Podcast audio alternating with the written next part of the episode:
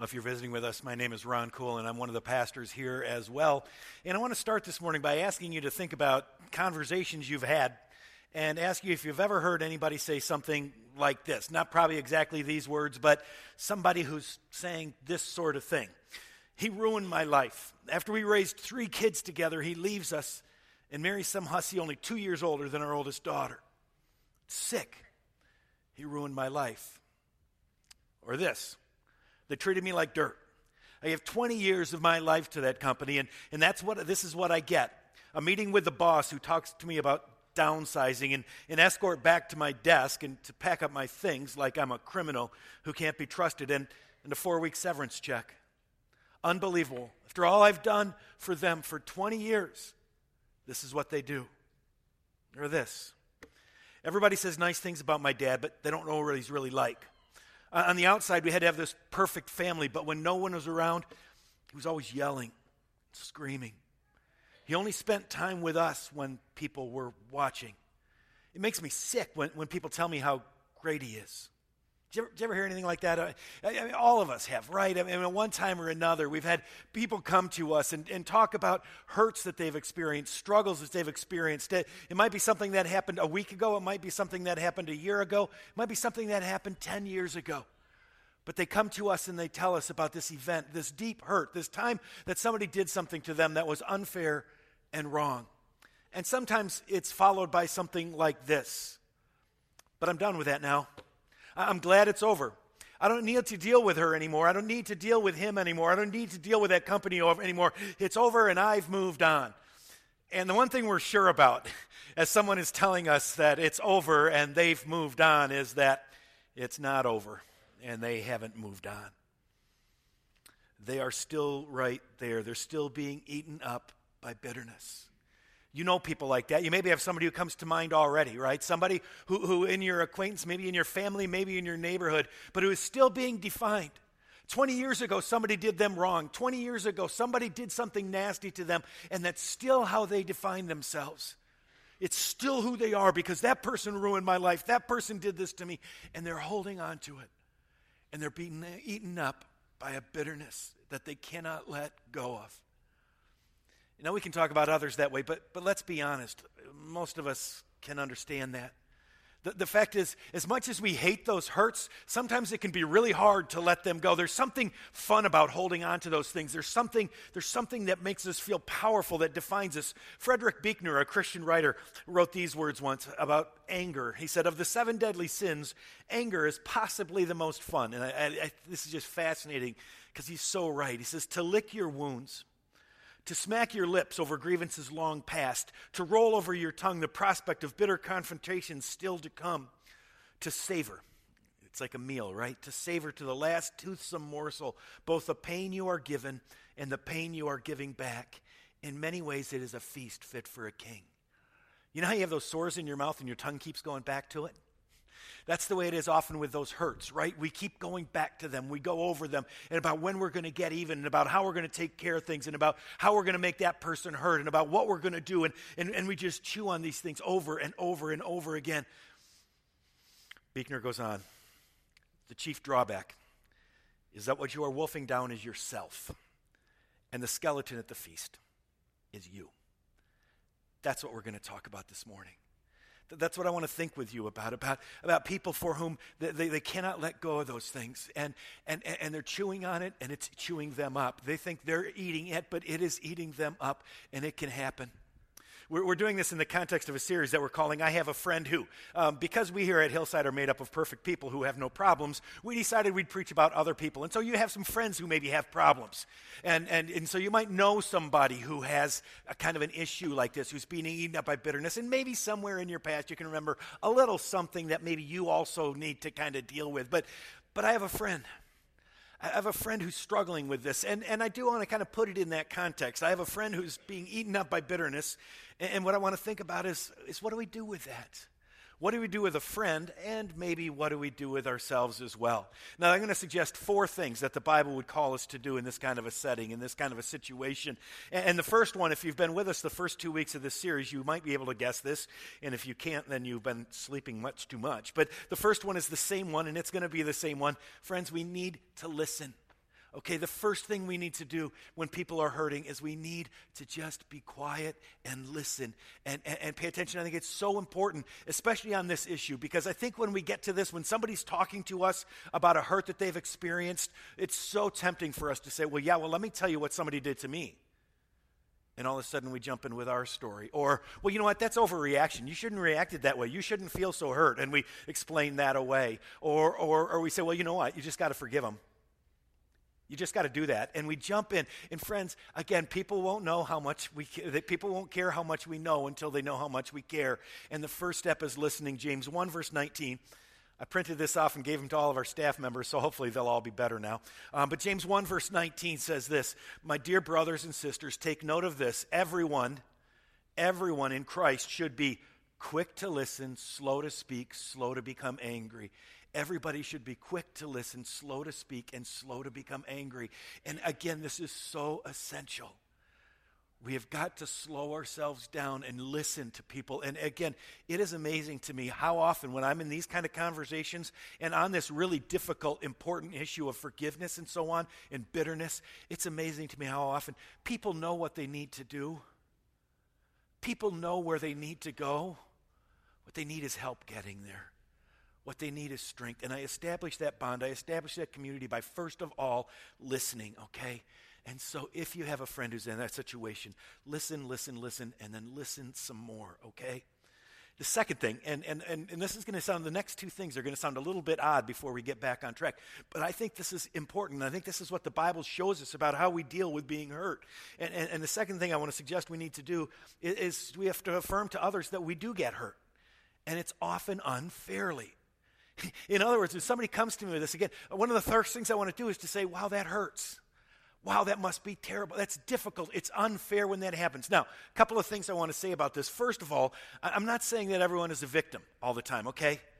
I, I know our culture overdoes that and nobody takes any responsibility and so on. You know what? But we can overreact to that. The fact is, people do get hurt. There are a lot of people who get hurt a lot. And, and, and we don't get to decide how much they should feel it what we do is get to love them and help them experience God's grace. Okay? So I know, I'm not saying, oh, everybody's just a victim all the time and we don't hold. No, we hold people accountable. We hold ourselves accountable. We'll get there.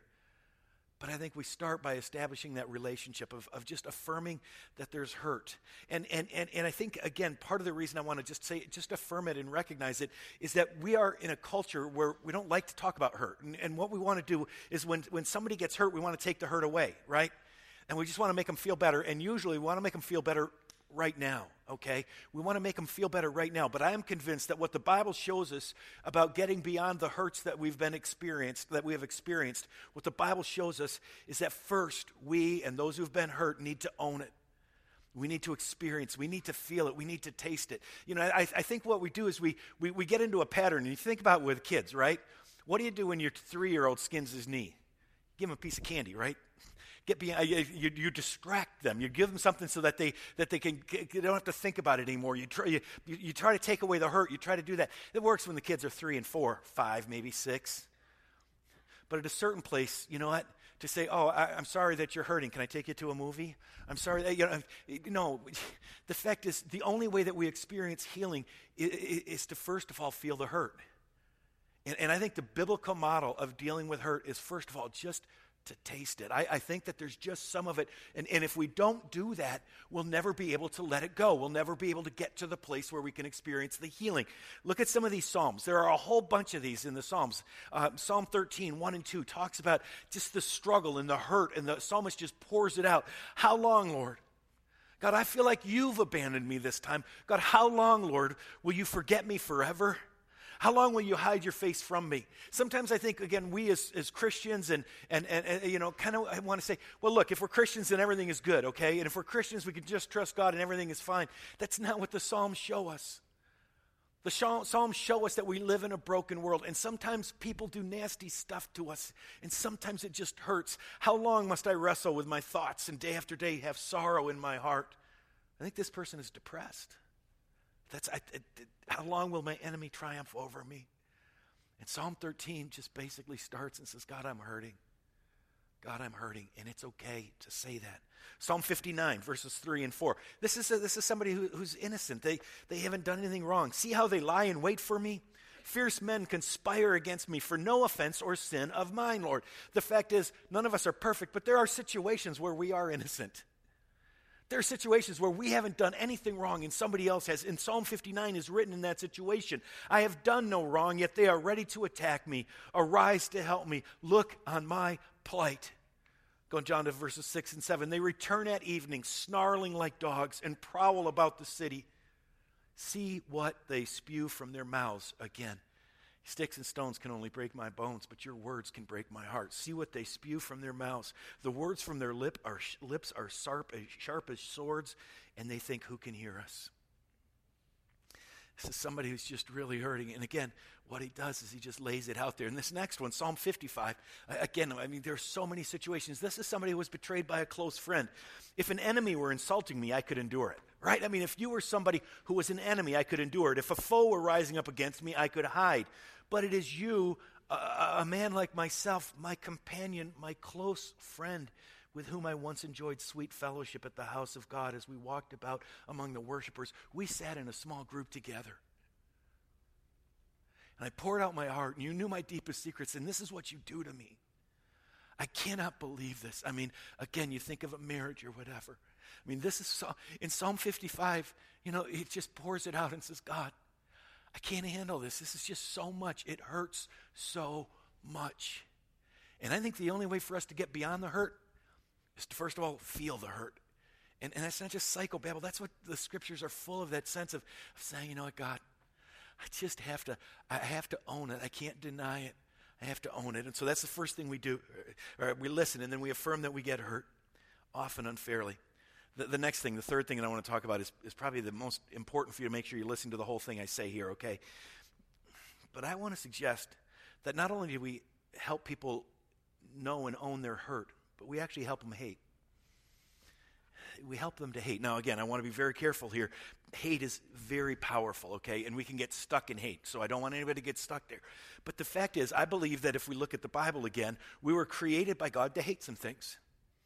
We were created by God with a capacity to hate that which destroys others. We were created by God to hate that when somebody does damage to somebody else, even to ourselves. And again, I think if we're going to experience full healing, we also, in order to get there, it's like cutting a cancer out all the way. That not only do we hurt, but we also hate. God hates. Look at Proverbs 6, verses 16 to 19, right? Look at this. There are six things the Lord hates, seven that are detestable to him. God hates some things haughty eyes, somebody who looks down their nose at somebody else, a proud person who damages community, a lying tongue damages community, hands that shed innocent blood, a heart that devises wicked schemes, feet that are quick to rush into evil. These are the things the Lord hates. A false witness who pours out lies, lying makes it twice and a person who stirs up conflict in the community. Do you see that? I mean, God hates these things because God created us to live in community. God created us to live in relationships. And when we hurt each other, when we do damage to each other, God doesn't just get hurt, but God hates it because he hates that action. He hates that sin. He hates that, that damage that's done to each other. Listen to Jesus in Luke 17. Jesus, who was absolutely full of love, come to me, all you who are weary and heavy laden, heavy burdened, and I will give you rest. But Jesus says, don't mess with one of the little ones. Luke 17, 1 and 2. He says, Jesus said to his disciples, Things that cause people to stumble are bound to come, but woe to anyone through whom they come. Jesus says, You make a little one stumble? It would be better for them to be thrown into the sea with a millstone tied around their neck than to cause one of these little ones to stumble. I read somebody this week saying, Jesus sounds a little bit like a mafia don here, right? We're going to give you cement shoes, right? I mean, that's what Jesus is talking about. I mean, he's, he's saying, you know what? If you do damage to, and it's either a little child or somebody who's a little in the faith, who's a new Christian, a new believer, a, a new follower, Jesus hates it when we do damage. Guess what? Jesus hates child abuse, right? Jesus hates that kind of. There are some things we ought to hate. Jesus hates detest injustice. He hates, um, you know, double standards. And the proverbs are full again, I don't want to live there. Again, we must be really careful. Hate is powerful. But I, I really believe that, that when we have these hard things to forgive, when we have these difficult things to forgive, what we need to do is first of all go to that, to, to just drinking all the hurt and then, and then hating what's wrong. Because that's, that's what God does. We do that, and then we come to the next thing. We help them hate. And again, this is where we can't stop. And, and, and this is where we become very specifically Christian. This is where the miracle happens, okay? Because the fourth thing that we want to do is want to invite that person, and maybe it's ourselves, to experience the healing that comes from forgiving others. You see, a good secular therapist can do those first things I talked about, right? Any good secular therapist, non Christian, can, can listen to you and, and can help you feel the hurt and can help you hate. But it's only in Christ that we find true healing.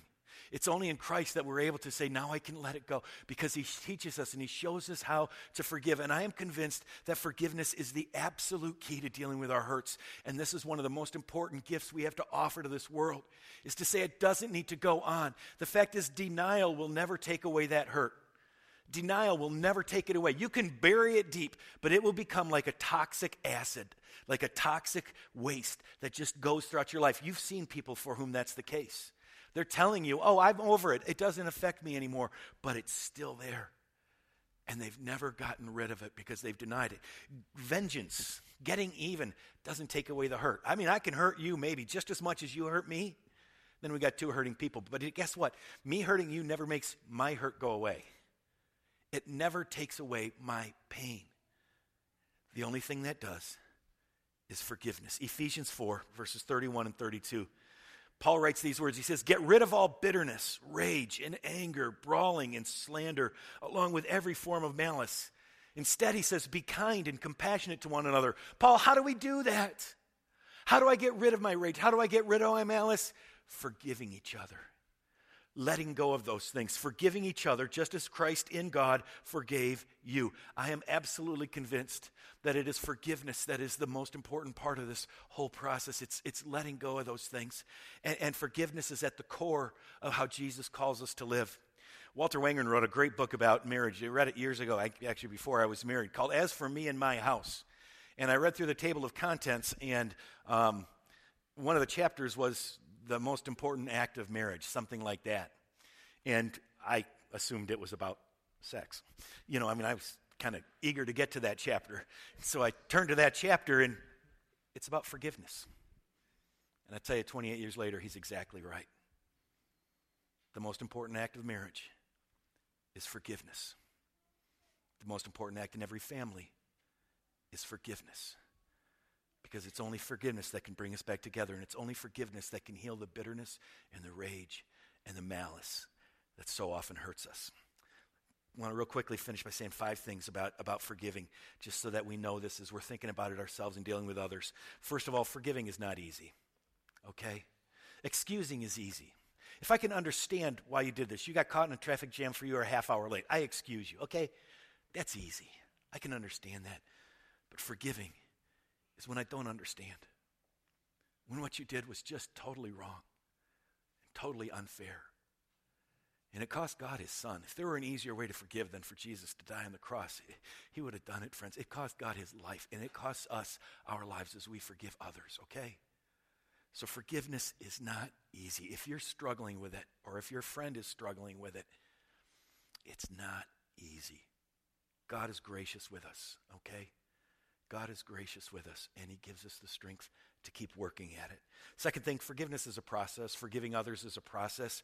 You know, God can forgive in an instant. I can't, and neither can you.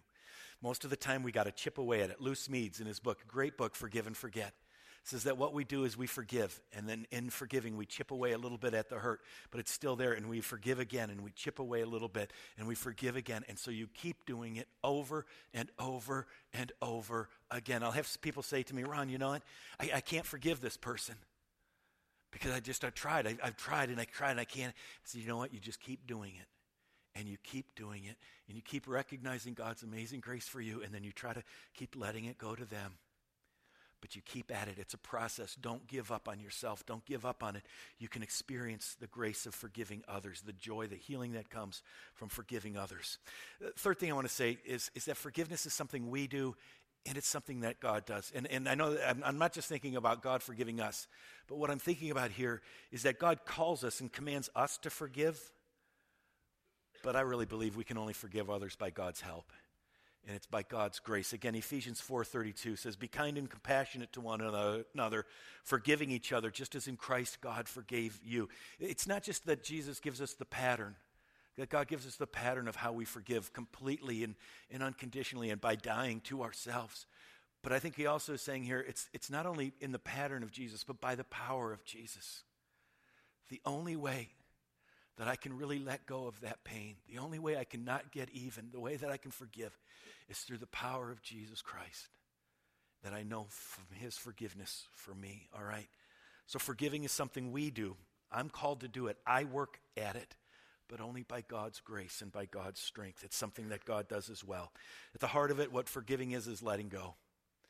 What forgiving is, if I, am going to give you a definition of it, it's, it's, it's letting go. It's letting go primarily of my right to get even right? The fact is, we do have a right. There, there's justice in this world. And, and this is one of the things, again, sometimes we as Christians say, well, you just forgive them. It's unfair, but you do it. Well, you know, we got to say, first of all, is you do deserve to whack them back. That person whacked you. That person was unfair to you. That guy walked out on you. That person did this to you. Your uncle abused you. And you have every right to abuse them back. You have every right. That is justice. An eye for an eye. And we want so much to do that. The problem is, it doesn't give us healing. And what when we do when we forgive is we let that go. And I and I say this, it's it is for me one of the most holy moments to be present with people as they work on this and as they do this. And, and I've experienced some amazing miracles of walking with people through forgiveness. But what we do is we take that right to make that other person hurt as much as we hurt, to do to them what they did to us. We have that right. And what we do in forgiveness is with trembling hands, we just pour it out on the ground. And we say, I'm not going to hold it against you anymore. And we let it go. We let it go. And say, the hurt's going to stop. I'm not going to go after it again. And when we do that, forgiveness is opening a door. It's opening a door first for us. Smedes says, and I think he's exactly right, when we, when we open up the door of forgiveness and let somebody out of prison, the first person who walks out of prison is us. We start to experience a freedom. We start to experience that sense of saying, I have my life back. I don't have to be defined by this hurt. I don't have to be defined by what this person did to me. And we start to experience that kind of freedom. We start to experience that kind of healing ourselves.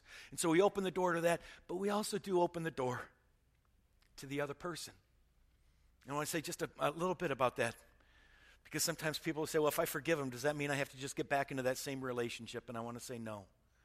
When we forgive, we open a door. And, and, and, but we start back at zero, right? When, when we break trust, we start back here. And, and whether we ever get to where we are again, I, I don't know. Whether we get to where we were again, I, that, that in a broken world, we don't always get there. But I want to say, I mean, I was talking to somebody who, who just trying to love and forgive between services, trying to love and forgive a, a, a relative who's struggling with alcohol. I said, How do I do that? I said, Well, you know, I don't think you're being called to forgive and, and then pretend there's not a problem. They're still struggling, okay?